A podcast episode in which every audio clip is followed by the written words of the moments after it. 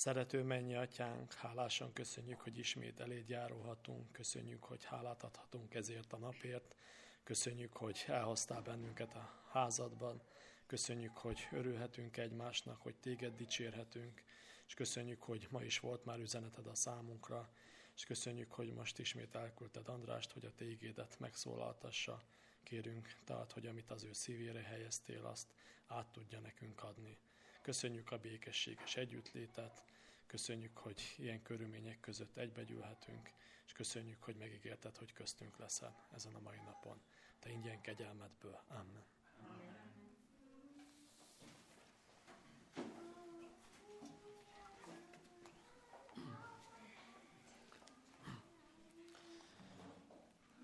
Szeretettel köszöntelek benneteket a délutáni alkalommal is.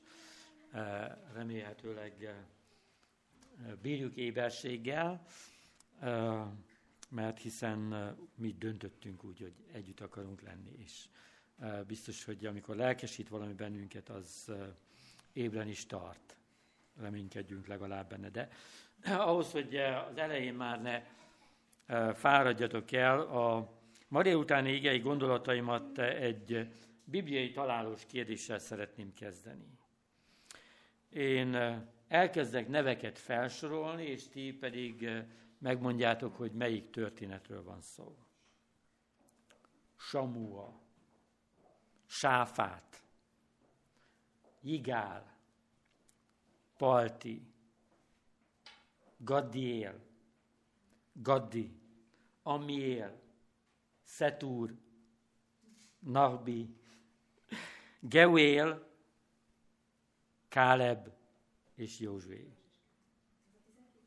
Gondolom, hogy a végére sikerült, mert hogy a többi nem maradt neves ember, egyszer le lett írva nevük, de 12 kémről van szó, akiket Mózes Kánán földjére küldött el hogyha eh, nagyon-nagyon röviden egy mondatba próbáljuk összefoglalni, hogy mi is történt ott, ezt a történetet, akkor azt mondhatnánk, hogy ugyanazt nézték, de nem ugyanazt látták.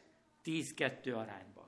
És akkor már is elmondtuk azt, hogy miről szól ez a történet, legalábbis akik ismerik a történetet, azok tudják, hogy miről van szó. Eh, Káleb egyébként csak egy pillanatra jelenik meg a történetben, mégis maradandót alkot azzal, amit mond.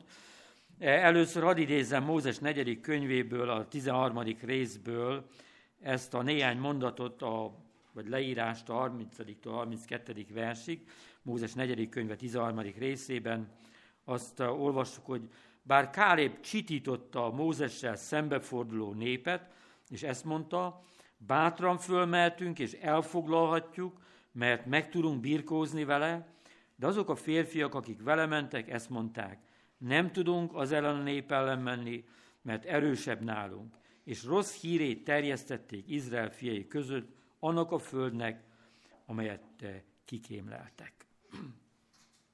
Tehát nagyon-nagyon elgondolkodtat bennünket ez, hogy itt vannak ezek az emberek, ugyanazt nézik, de nem ugyanazt látják. Előfordulhat ez velünk is. Minden bizonyal előfordul, de vajon miért fordult ez ott és akkor velük elő?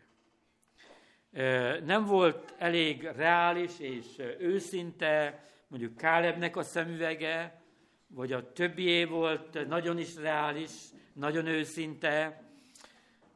Mi az, amiért ott volt ez a különbség, ami nagyon-nagyon világosan két csoportra választotta őket? József könyvének a 14. fejezetében találunk egy ilyen utólagos értékelő leírást eh, arról, hogy mi is történt ott akkor, hogy később eh, visszaemlékszik Káleb erre a, az esetre, és itt szólal meg megint, ez már ugye a József könyve közepén, jó sok esztendővel később, és talán választ kapunk valamire, ami mindig is foglalkoztatott bennünket, vagy Isten gyermekeit, hogy miért látott Káleb másként. Mert nyilvánvalóan egy adott helyzetben mi is inkább úgy szeretnénk lenni, vagy látni, mint Káleb, nem úgy, mint a többiek. A József könyve 14. rész 7. és 8. versében találjuk ezt, és gyakorlatilag ez az alapgondolata a délutáni igei beszélgetésünknek, elmélkedésnek. Azt olvassuk itt, József 14, 7, 8-ban. Én olyan hírt hoztam neki, amilyen a szívemből jött. Társaim azonban, akik velem együtt jöttek, megrémítették a népszívét. De én teljes mértékben követtem Istenemet, az Urat. Tehát miért is látta Káleb másként, mint a többiek? Más volt a szívében. Meg lehet így fogalmazni mindenképpen.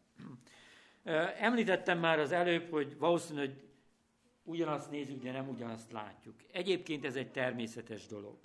Bizonyos mértékig legalábbis természetes dolog, hiszen a valóság és mi közöttünk lencsék vannak. Nem csak ez a szemüveg lencse, ami most rajtam van, vagy másokon is van rajta, hanem láthatatlan lencsék vannak, és ez kikerülhetetlen.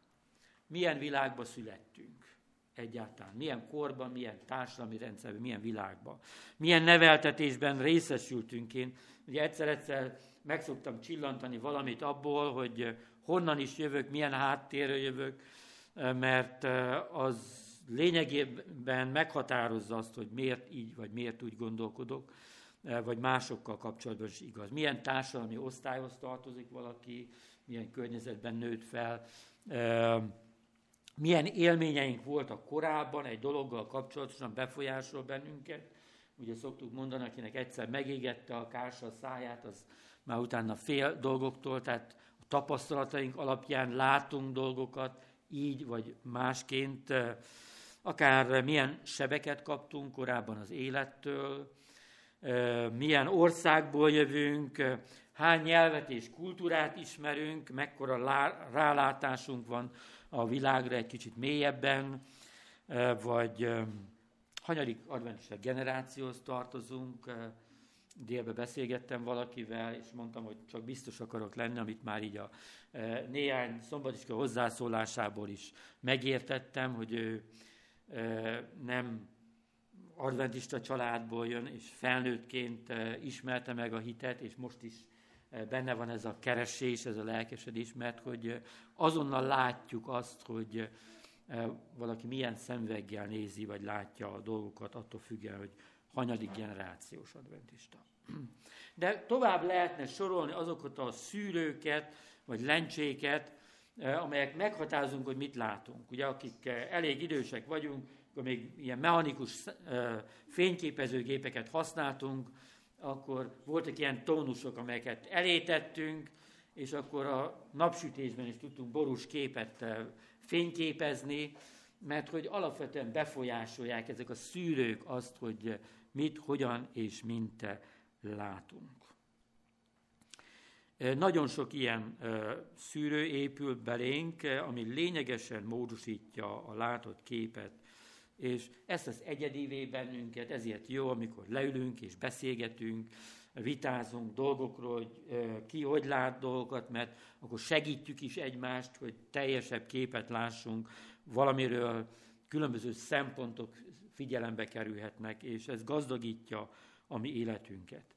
Ez természetes, el kell fogadnunk, amikor nagyobb különbségek vannak, akkor időnként ez sokkoló is, talán ezt is említettem már, hogy amikor én elkezdtem eh, alapvetően más kultúrákkal találkozni, eh, akkor megdöbbentettek dolgok, amiket láttam, hogy hogyan gondolkodnak, például adventisták, hogyan élnek adventisták, hogyan folytatják az Isten tiszteleteket, mert addig azt gondoltam, hogy ezt jól egyféleképpen lehet csinálni. Aztán egy másik tapasztalat volt nekem, eh, amikor más egyházaknak az Isten tiszteletein vettem részt, többször megkértek prédikálni is, és arra döbbentem rá, hogy annyi sok hasonlóság van, hogy el se tudjuk hinni, hogy egy baptista gyülekezetbe bementem, megtartották a bibliórát, ami majdnem olyan volt, mint egy egyosztályos szombatiskola, és aztán maga az istentisztelet, az énekek, ahogy hozzászóltak, ahogy beszéltek, ahogy viselkedtek, amilyen vitáik vannak az ének stílusról, meg mindenről, azt mondtam, hogy hát most nem adventista gyülekezetben vagyok, mert vannak dolgok, amikor nem csak a különbségek kerülnek elő, hanem a hasonlóságok is. De van egy olyan szempont, amiről ez a bibliai történet beszél, ahol nem mindegy, hogy hogyan látunk. Mert amiket az előbb említettem, ott lényegében nem baj, hogy nem egyformán látunk, és el kell fogadnunk egymást, vagy elfogadjuk egymást, hogy nem egyformán látunk, de lehetnek olyan lencsék, amelyek nem árnyalják és gazdagítják a valóságot, hanem torzítják és elferdítik azt. Miért látjuk, vagy akarjuk látni torzítva a valóságot? Ez egy nagyon-nagyon komoly kérdés ma délután. Például képzeljük el, hogy két ember kilép ugyanazon a helyen, nagyjából ugyanabban az épületben, akár, vagy tömbházban, a teraszra. Az egyik megszólal, hogy ma egy kellemes nyári nap van. A másik kilép, körbenéz, és azt mondja, hogy miért van megint ez az őrült hőség már, belehalunk ebbe. Melyiknek van igaza? Miért látja így az egyik, és miért látja amúgy a másik? Vagy egy másik példa, egyszer évek ezelőtt bejött valaki a munkahelyemre, a főiskolára, illetve hát akkor még York központban dolgoztam, de az ugyanazon a helyen van, és körülnézve azt mondta, hogy hát nagyon kellemes helyen dolgoztok. Aztán volt más, aki jött és azt mondta, hogy ez az elhanyagolt környezet jól visszatükröző, hogy milyen lelki állapotok vannak az egész egyházban. Melyiknek volt igaza a kettő közül? Nyilván mind a kettő azt mondta, amit látott. De miért látta így az egyik, és miért látta másként a másik? Nagyon messze vezetne egyébként annak az elemzése, hogy ki miért lát így dolgokat, vagy amúgy milyen mentális képeket hordozunk, amelyek befolyásolják azt, hogy esetleg adott esetben szöges ellentétben látunk dolgokat. Ugye nyilván látjuk ezt nagyon erőteljesen ma a világban, a politikai palettán, amikor valaki azt mondja, hogy most jobban élünk, mint ennyi éve, vagy valaki azt mondja, hogy rosszabbul élünk, mint ennyi éve, nyilván a saját személyes nézőpontjából is nézi, másrészt a párt szimpátiájából eh, nézi ezt a dolgot, és eh, sohasem lehet azonos véleményt eh, megfogalmazni adott esetben egy-egy ilyen témával kapcsolatosan. Van azonban néhány olyan lencse, és én ma délután erre szeretnék utalni röviden, amire figyelnünk kell, mert ezekért személyes felelősséggel tartozunk. Hogy ezek eh, ott vannak, milyen állapotban vannak, és ezek alapján hogyan látunk eh, dolgokat. Ha ezek nincsenek a helyükön, akkor olyan torszképet látunk, vagy olyan eh, véleményt képviselünk, amiért felelősek vagyunk Isten előtt. Ez volt Káleb társainak is végül a bűne. Felelősek voltak azért, hogy nem úgy látták, mint Káleb. Mert másként mondhatta volna Mózes, hogy hát belefér a sokszínűségbe az, hogy ő így látta, ti így látjátok, valahogy próbálunk egy kompromisszumot hozni, de itt nem lehetett kompromisszumot hozni, mert arról volt szó, hogy Isten ígéretei szerint megyünk, vagy pedig nem bízunk Isten ígéreteibe. Elhisszük azt, hogy az Úr erőt ad, hogy bejussunk, vagy pedig a saját erőnkre hagyatkozva mérlegeljük azt, hogy milyen esélyeink vannak. Nagyon-nagyon elvált egymástól ez a két út, és felelősek voltak azért, hogy ők másként látták, és ha vissza gondolunk az ígére József könyve 14. fejezetéből, akkor azt mondtuk, hogy Káleb azért látott másként, mert más volt a szívében, akkor azt is mondhatjuk, hogy a többieknek a szívükkel volt a baj. És itt nem feltétlenül ugye mindig a kis motorra gondolunk, amikor a Biblia a szívről beszél, hanem az egész személyiségről, mi lelki életünkről. Ma délután három ilyen lencséről szeretnék igazán beszélni, amelyeket azt gondolom, hogy folyamatosan tisztogatnunk kell, amelyek befolyásolják alapvetően, hogy hogy látunk olyan dolgokat, ahol nem mindegy, hogy hogy látjuk, ahol felelősek vagyunk azért, hogy mit látunk, és ennek alapján hogyan viselkedünk. Ez a három lencse az Istenkép, az én kép és a kapcsolatok. Nézzük akkor egy kicsit ezeket egyenként. Istenkép. Milyen Isten? Ugye ez egy nagyon jó kérdés, nagyon sok eltérő válaszsal is találkozunk akkor, amikor emberek válaszolnak erre. Vagy ott van az a kérdés, hogy mit tenne Jézus? Ugye sok embert befolyásol, évek kezdődött láttam ilyen nyakbalkasztós kulcstartót, és az a e, W, e, e, hogy what would Jesus do? E, és azt mondják, hogy na, én azt szerint élek, hogy közben állandóan arra gondolok, hogy mit tenne Jézus. De vannak emberek, akik szintén úgy élnek, hogy arra gondolnak, hogy mit tenne Jézus, és teljesen mást követnek. Ugye? E, és ez attól függ, hogy e, milyen Isten képe, vagy adott esetben Jézus képe van valakinek. A talentumok példázatában van egy nagyon-nagyon érdekes mozzanat, ami mindig elgondolkoztat engem, amikor az egy talentumos szolga jön, és lerajzolja az ő urát, hogy hogyan is néz ki.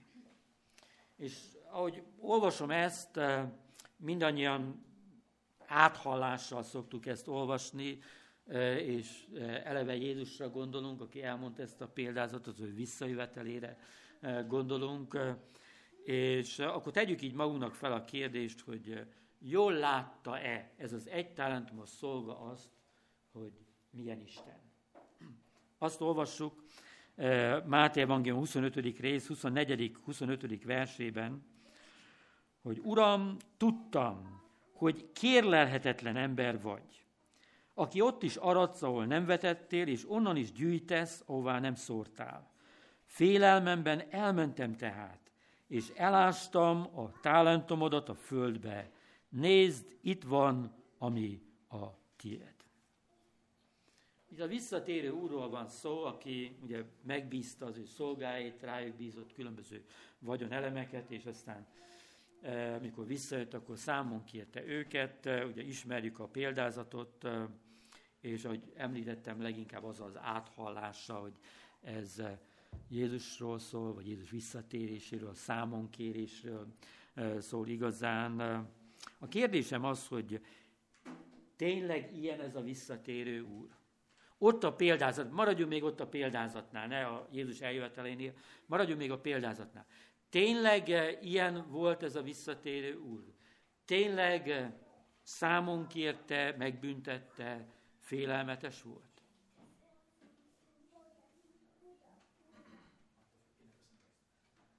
Hát nyilván most az egy talentumos szolga szemében. Ugye? Ugye, hogy hogy milyen érdekes, hogy eh, úgy tűnik, hogy olyan volt. De a másik kettőt nézzük, akkor eh, teljesen más volt.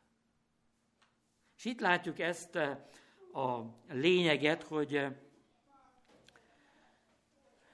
ahogy ez az egy talenton szolga kialakította a képet az uráról, az szerint viselkedett, és az eredménye is az lett. Tehát gyakorlatilag mondhatjuk így, hogy egy önbeteljesítő profécia volt az ő élete. És hogyha lefordítjuk, akkor van egy Istenkép, hogy mit gondolunk Istenről, mit gondolunk arról, hogy mi történik, amikor Jézus visszajön, úgy viselkedünk, az szerint élünk, és amikor Jézus visszatér, az is lesz a sorsunk. Ugye? Nagyon-nagyon döntő kérdés az, hogy Mit teszünk ezzel a lencsével, az Isten képpel kapcsolatos lencsével? Tehát amint keresztül mi megfogalmazunk az, hogy ki is Isten, ami számunkra. Nagyon érdekes, hogy a neveltetésünk, különösen az apaképünk lényegesen meghatározza azt, még akkor is, hogyha nem feltétlenül aktív keresztény környezetből születtünk, később is meghatározza az apaképünk a az Isten képpel kapcsolatosan. Amikor ezt tudatosítottam magamban, mert ugye említettem már azt, hogy első generációs szülők gyermekeként nagyon-nagyon következetesen próbáltak nevelni, és az Úr kegyelme az, hogy ilyen eredményre jutottak, mert ők is belátták már később azt, hogy ha rajtuk múlott volna, akkor ezzel akadályozták volna meg egyáltalán azt, hogy én itt legyek, ahol vagyok. És emiatt később is nagyon-nagyon erősen éreztem azt, vagy bennem volt az, hogy tehát amikor Istenre gondolok, akkor, akkor tőle félni kell, akkor az eljövetele az egy félelmetes dolog, ott a számonkérés, a megfelelés, rengeteg olyan kép, amelyekbe felnőttünk, amelyeket ismerünk, akik ugye több generációsok tudjuk azt, hogy hát ott nem lehet egy ilyen lazán venni a dolgokat.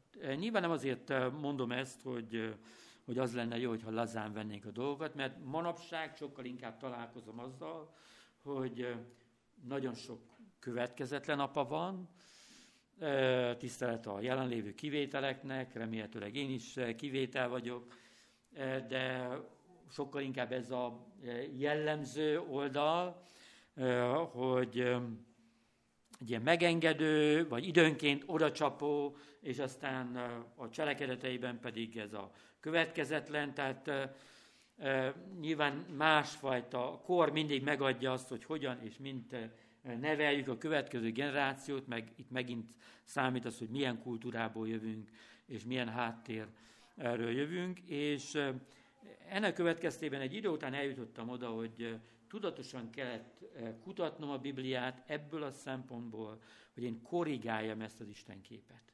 Mert van egy tökéletes forrás annak, hogy egy egészséges Isten képünk legyen, és ne a felnövekedésünkből, az apaképünkből, a vallási vagy kulturális hagyományainkból alakítsuk ki a magunk Istenképét, hanem szemléljük elmélyülten naponta Jézus Krisztust, hogy egy helyes képünk legyen Istenről. Ellen White azt írja a Jézushoz vehető út című könyv 8. oldalán, hogy sátán félrevezette az emberiséget, hogy Istenben olyan lényt lásson, akinek legfőbb tulajdonsága a szigorú igazságosság, aki hajthatatlan bíró és kegyetlen hitelező. Olyan lénynek tüntette fel az alkotót, aki bizalmatlan szemekkel néz az emberek gyengére, hogy azonnal lesújtson rájuk ítéleteivel. Jézus épp azért jött a földre, hogy eltávolítsa a sötét árnyat, amely Istennek irántunk érzett végtelen szeretetét elfette.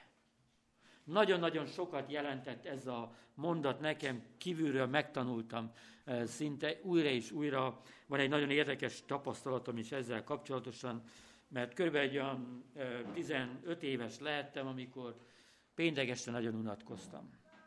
Hát ugye nem lehet semmit csinálni péntek este.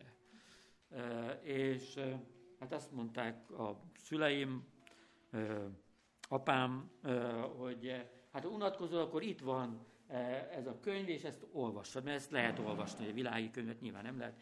Jézus vehető út. És én elkezdtem olvasni ezt a könyvet, és gyorsan elámosodtam, eh, és mondtam, hogy hát akkor most már nem is kell olvasnám, akkor itt van az este. és ez úgy el is felejtettem ezt az egész történetet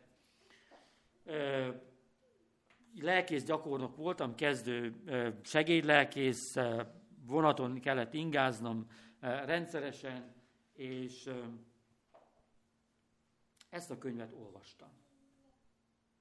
Szemben ült velem egy idősebb hölgy, és észrevette azt, hogy amit olvasok, az különös hatással van rám. Pontosan az elején jártam, többek között ez a szakasz is benne volt, és megszólított, hogy, hogy mit olvasok, vagy miért, vagy mi az, ami ennyire izgalmas, vagy ennyire csodálatos. És akkor beszélgettünk, neki is ajándékoztam azt a könyvet, mert mondta, hogy magam számára bármikor tudom pótolni. Ez olyan, is utána esett le, hogy szokták mondani, vagy kezdtem gondolkozni, hogy, hogy valami, ami unalmas volt nekem, az eltelt egy idő, és aztán hihetetlen izgalmas volt, és érdekes volt. Mert hát nyilván el is jutottam oda, sok minden történt közben az életemben, amely arra vezetett, hogy ezek a dolgok mélyen foglalkoztatva, vagy érdekeltek. De mindig eszembe jut ez a történet, amikor erre az idézetre gondolok. Azt mondom, hogy milyen sok embernek segítene az, ami környezetünkben, az életében, hogyha tudnánk helyes Istenképet közvetíteni feléjük. Sokan azért haragszanak Istenre, azért tagadják Istent, azért nem kérnek belőle, mert egy helytelen Istenképük van. Délelőtt is belengedtem már azt, hogy majd erről szeretnék egy, e, egyszer beszélni, hogy a Bibliában is vannak különböző istenképek, és e, azért érdemes figyelembe venni összefüggésbe az, hogy van egyfajta fejlődés a kinyilatkoztatásban, ahogy egyre világosabb lesz az, hogy milyen Isten. Nyilván kezdetben világos volt a bűneset előtt, de utána, ahogy olvastuk is az idézetben, ez sátán elhomályosította, és a Bibliában bizonyos pontokon találkozunk olyan megnyilatkozásokkal, meg részleges, nem tökéletes, teljes Isten képek, és nem alapozhatunk rájuk, hogyha mi a korrekt, teljes Istenképet akarjuk látni. Tehát ez az első lencse. Tedd tisztába ezt a lencsét. Kövessel mindent azért, hogy világosan, élesen láss ezzel a lencsével, mert alapvetően befolyásolja. Hogyan viselkedsz, hogyan viszonyulsz dolgokhoz, mitől félsz, miben reménykedsz, hogy látsz eseményeket, dolgokat, és végül ez valamilyen formában összezárul ez a kör, egy önbe teljesítő proféciá válik, mert a, a magatartásodat befolyásolni fogja, és ebből eredően a végső sorsodat is befolyásolni fogja, mint ahogy a tálatom a példázatában láttuk ezt. A másik lencse, amit szeretnék megemlíteni, az én kép. Alapvetően megváltoztatja azt, hogy hogyan látunk dolgokat, hogy mit gondolunk magunkról. Évekkel ezelőtt beszéltem egy lelkész kollégámmal, nagyon-nagyon ki volt kelve magából, mindent, mindent rosszul látott meg, tehát ilyen kritizálva meg, minden, minden baj volt, és megdöbbentem rajta, csak ez egy futólagos találkozás volt, mert akkor e, igazán nem e, együtt dolgoztunk, vagy tehát messze egymástól is. Alig pár hét telt el, amikor kiderült egy házasságon kívül kapcsolata, és e, összeomlott a házasság, és a lelki szolgálta, és minden azóta is vége ennek az egésznek, és aztán e, úgy megdöbbentem, hogy e, én tanultam is erről, hogy, hogy emberek ahogy látnak dolgokat, abból ki lehet következtetni, hogy magukkal mi a helyzet, mennyire vannak rendben, milyen én képük van, vagy milyen problémájuk van.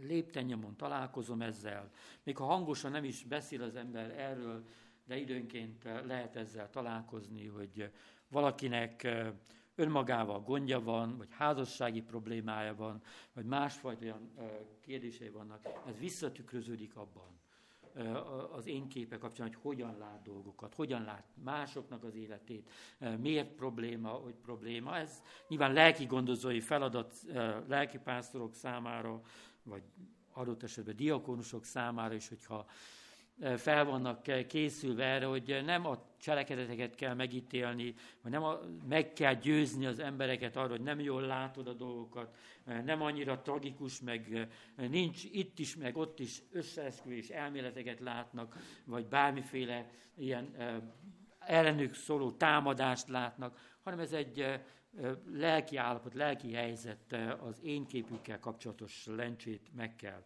tisztítani. Azt mondja egyébként Jézus Lukács 11, 34-35-ben, hogy a test lámpása a szem, ha Ha a szemed tiszta, az egész tested világos, de a gonosz, a tested is sötét. Vigyázz tehát, hogy a benned lévő világosság sötétségé ne legyen. Ha le, leegyszerűsítve próbáljuk magyarázni ezt az igét, akkor erről van szó.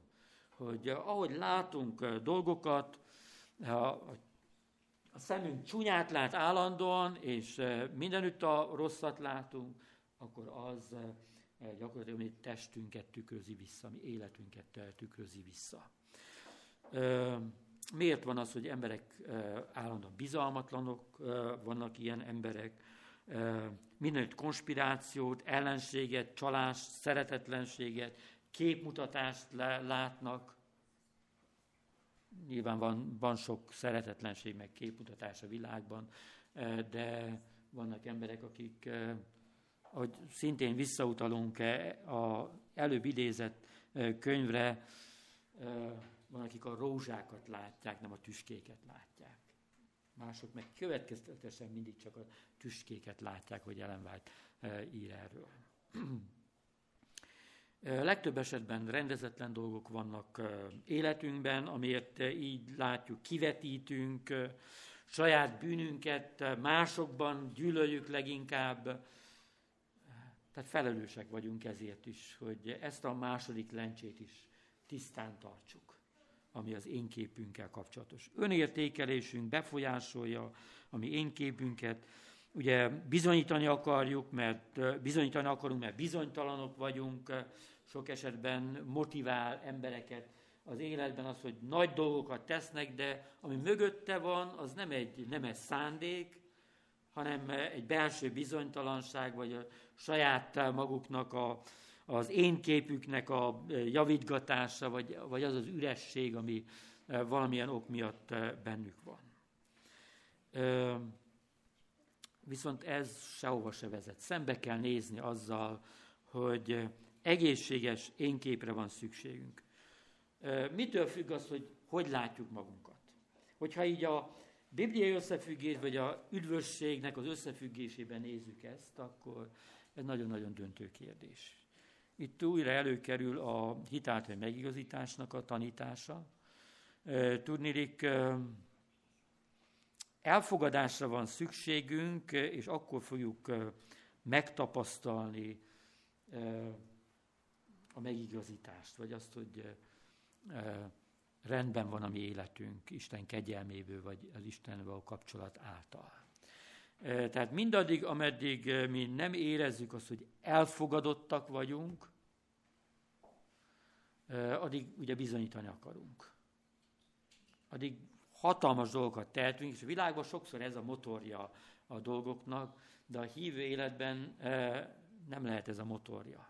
Tehát félelem, megfelelési kényszer, vagy ilyen dolog nem motiválhat bennünket, hogy nagyon jól szolgáljunk, és hogy komolyan vegyük Isten dolgait, hanem egy egészséges, igazi motiváció van, hogy helyesen fogjuk fel a keresztény tanítást, ez pedig Isten irántunk való szeretete Krisztusban.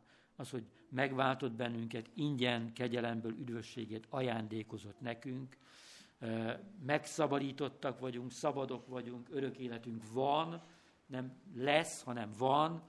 Tehát amikor ott van a mi életünkben ez a fajta látás, hogy elfogadott vagyok, akkor én például szabad vagyok a szolgálatra, a szeretetre mások iránt. Gyakran hallottam azt, vagy találkoztam azzal, hogy valaki azt mondta, hogy hát nekem nincs energiám, időm arra, hogy én másokkal foglalkozzak, mert még én nem vagyok rendben. Még magamon sokat kell dolgozni. Ez, ebben eleve ott van ez a kép, hogy először rendbe kell hoznom magamat, nekem kell rendbe hoznom magamat, hogy elfogadjon Isten, és aztán lehet, hogy lesz időm arra, hogy másokért dolgozok. De Isten engem elfogadott, megajándékozott az üdvösséggel, akkor minden időm rendelkezésre áll arra, hogy én szeressek másokat, hogy szolgáljak másokat, hogy másokért éljek, hogy másokért dolgozzak. Ugye, hogy mekkora különbség van a e, kettő között. Nem kell bizonyítanom, nem kell megfelelnem, nem kell harcolnom, mert Isten harcol értem.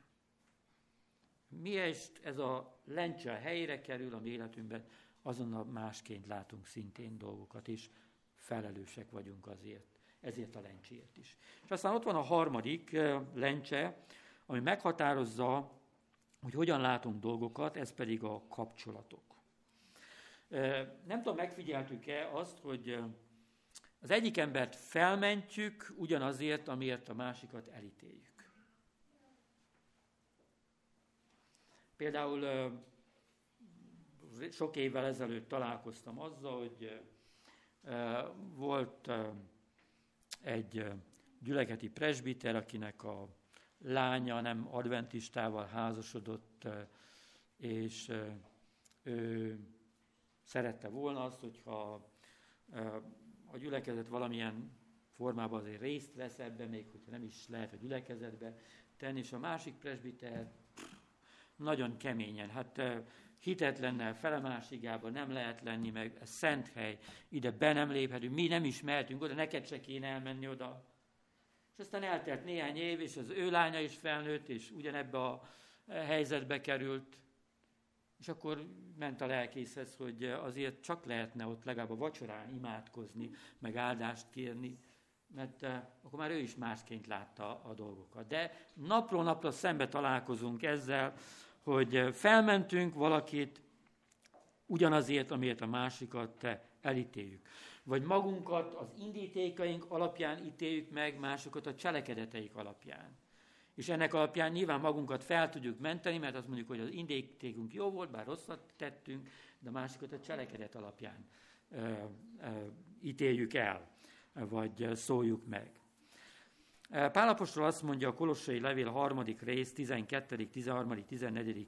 versében, hogy Kolossai 3, 12-től 14-ig, Öltsétek tehát magatokra, mint Isten választottai, szentek és szeretettek, könyörötes szívet, jóságot, alázatot, szerítséget, türelmet.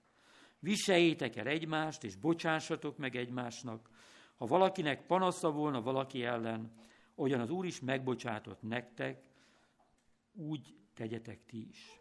Mindezek fölé pedig öltsétek fel a szeretetet, mert az tökéletesen összefog mindent. Nem véletlen, hogy újra és újra arra hív az apostol, de sokan mások is, hogy eh, Jézus Krisztus is, hogy eh, ami vallásos cselekedeteink semmit nem érnek addig, ameddig a kapcsolataink nincsenek rendben. Ugye Jézus azt mondja, hogy az áldozatodat hagyd ott, és békülj meg az atyád fiad, és utána vidd el az oltára, mert semmi értelme nincs, hogy elviszed az oltára, hogyha eh, nem vagy békességben az atyád fiáddal. Aztán másfajta eh, igéket is találunk ezzel kapcsolatosan. A harag, a sértődés, a gyűlölet, adott esetben, mert nyilván erről is eh, kell beszélni, megakadályoz bennünket abban, hogy mások tetteit objektíven lássuk. Elméleteket gyárthatunk, felépíthetünk, körülbástyázhatjuk magunkat azért, hogy miért nem szeretjük azt az embert, miért nem hallgatjuk úgy azt az embert, mert nyilvánvalóan adott esetben nem mindenki egyformán szimpatikus nekünk, van, aki közelebb van hozzánk, valaki távolabb emberileg, és ez magától értetődő dolog, vagy természetes dolog, de amikor odáig megyünk el, hogy bármit mond az egyik, azt nem tudjuk elfogadni. Ugye megint meg kell említenem azt, hogy a, a világban ezt látjuk.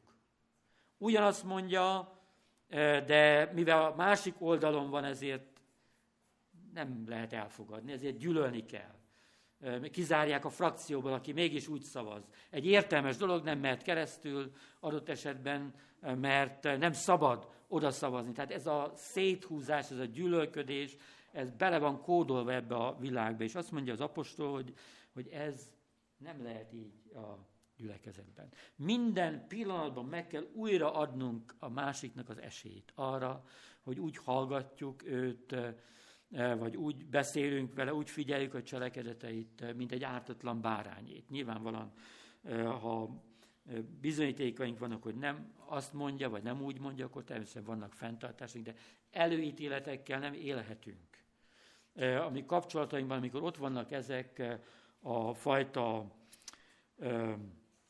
dolgok, mint a említett harag, sértődés, gyűlölet, akkor nagyon felelősek vagyunk.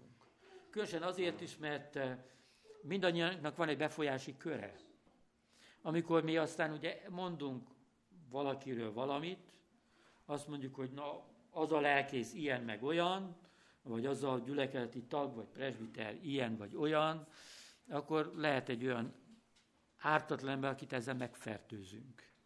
És ráteszünk egy szemüveget, hogy ő is úgy lássa a dolgokat, és amikor én a, az ellenségem ellenségévé próbálok tenni embereket, akkor még nagyobb felelősséget veszek magamra, mert az is felelősség, hogy én gyűlölök valakit, és eh, nem békülök meg vele, vagy nem rendezem a kapcsolatot vele, és ezért torzan látom állandóan a tetteit, a szavait, a cselekedeteit, de az még inkább. Eh, amikor én másokat is bevonok ebbe a játékba, és eh, így terjesztem a mérget gyakorlatilag. Helyreállítani, gyógyítani lettünk elhívva. Tegyük mérlegre, hogy hogyan látunk dolgokat. Hogy említettem az elején, nem baj az, hogy dolgokat különbözőképpen látunk. most bizonyos dolgokat különbözőképpen látunk, mert ez ered a személyiségünkből, a kultúránkból, sok mindenből, amiről beszéltünk, de van néhány lencse, és ez a három mindenképpen ezek közé tartozik, amelyekért mi személyes felelősséggel tartozunk. Független a körülményeinktől, csak úgy tölthetjük be a küldetésünket, hogyha, és akkor lehet reménységünk abban, hogy örömmel tekinthetünk előre Jézus elvetének a napjára, hogyha ezek rendben vannak. Káleb azt mondta, én olyan hírt hoztam neki, amilyen a szívemből jött. Ma délután az a kérdés, hogy mi van a szívedben. Mert csak azt tudod hozni, mit lát a szíved. Csak azt tudod hitelesen felajánlani másoknak, azt tudod közvetíteni, arról szól az életed, ami a szívedben vagy, vagy amit a szíved lát, vagy a szíveden keresztül látsz. Imádkozunk azért, hogy az Úr vezessen bennünket, hogy az Isten kép, az én kép, kapcsolatok, és valószínűleg még vannak más olyan lencsék is, azok mindig tiszták legyenek, megfelelő fókuszban legyenek hogy azt a felelősséget, amit Káleb társai magukra vettek, akkor, amikor Isten ügyéről, Isten ígéreteiről, Isten művéről volt szó, azt a felelősséget ne vegyük magunkra, hanem legyünk azok, akik reménykedünk, akik Istenbe bízunk, akik segítjük egymást, akik építjük egymást, akik építjük a közösséget, és akik ennek alapján reménykedve és örömmel várhatjuk Jézus eljövetelét. Az Úr adja meg nekünk, hogy ilyen emberekké váljunk. Amen.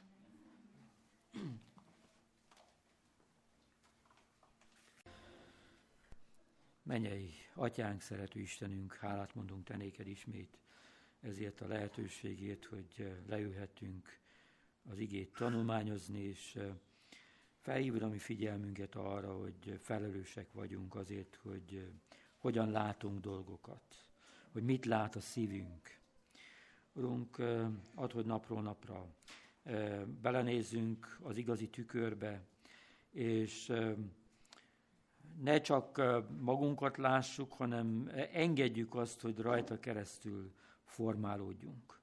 Hogy Jézus Krisztus szemlélve formálódjunk, hogy egészséges legyen a képünk te rólad, ki is vagy te, hogyan gondolkozz rólunk, mit tettél értünk, mit vársz el tőlünk, és hogyan irányítod a mi életünket, és önmagunkról is.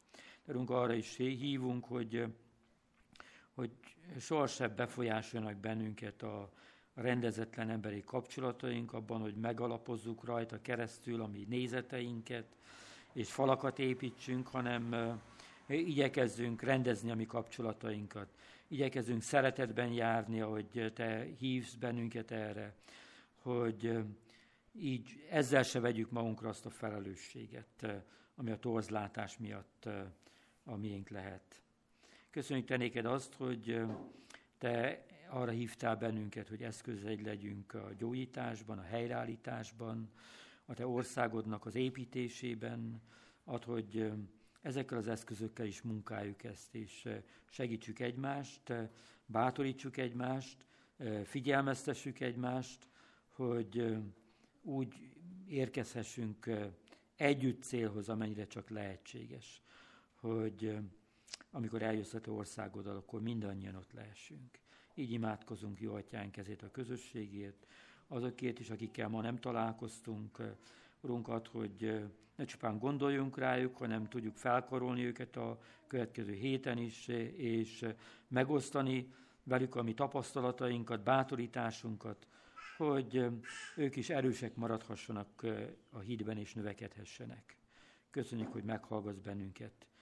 Várjuk, Urunk, azt a napot, amikor eljössz, és add meg nékünk, hogy mielőbb itt lehessen, és elnyerhessük azt, amit készítettél nékünk. Köszönjük, hogy meghallgatsz. Jézus nevében. Amen. Amen. Növekedjetek a kegyelemben és a mirunk üdvözítő Jézus Krisztusunk ismeretében. Ővé a dicsőség, most és az örökké valóságban. Amen. Áldott.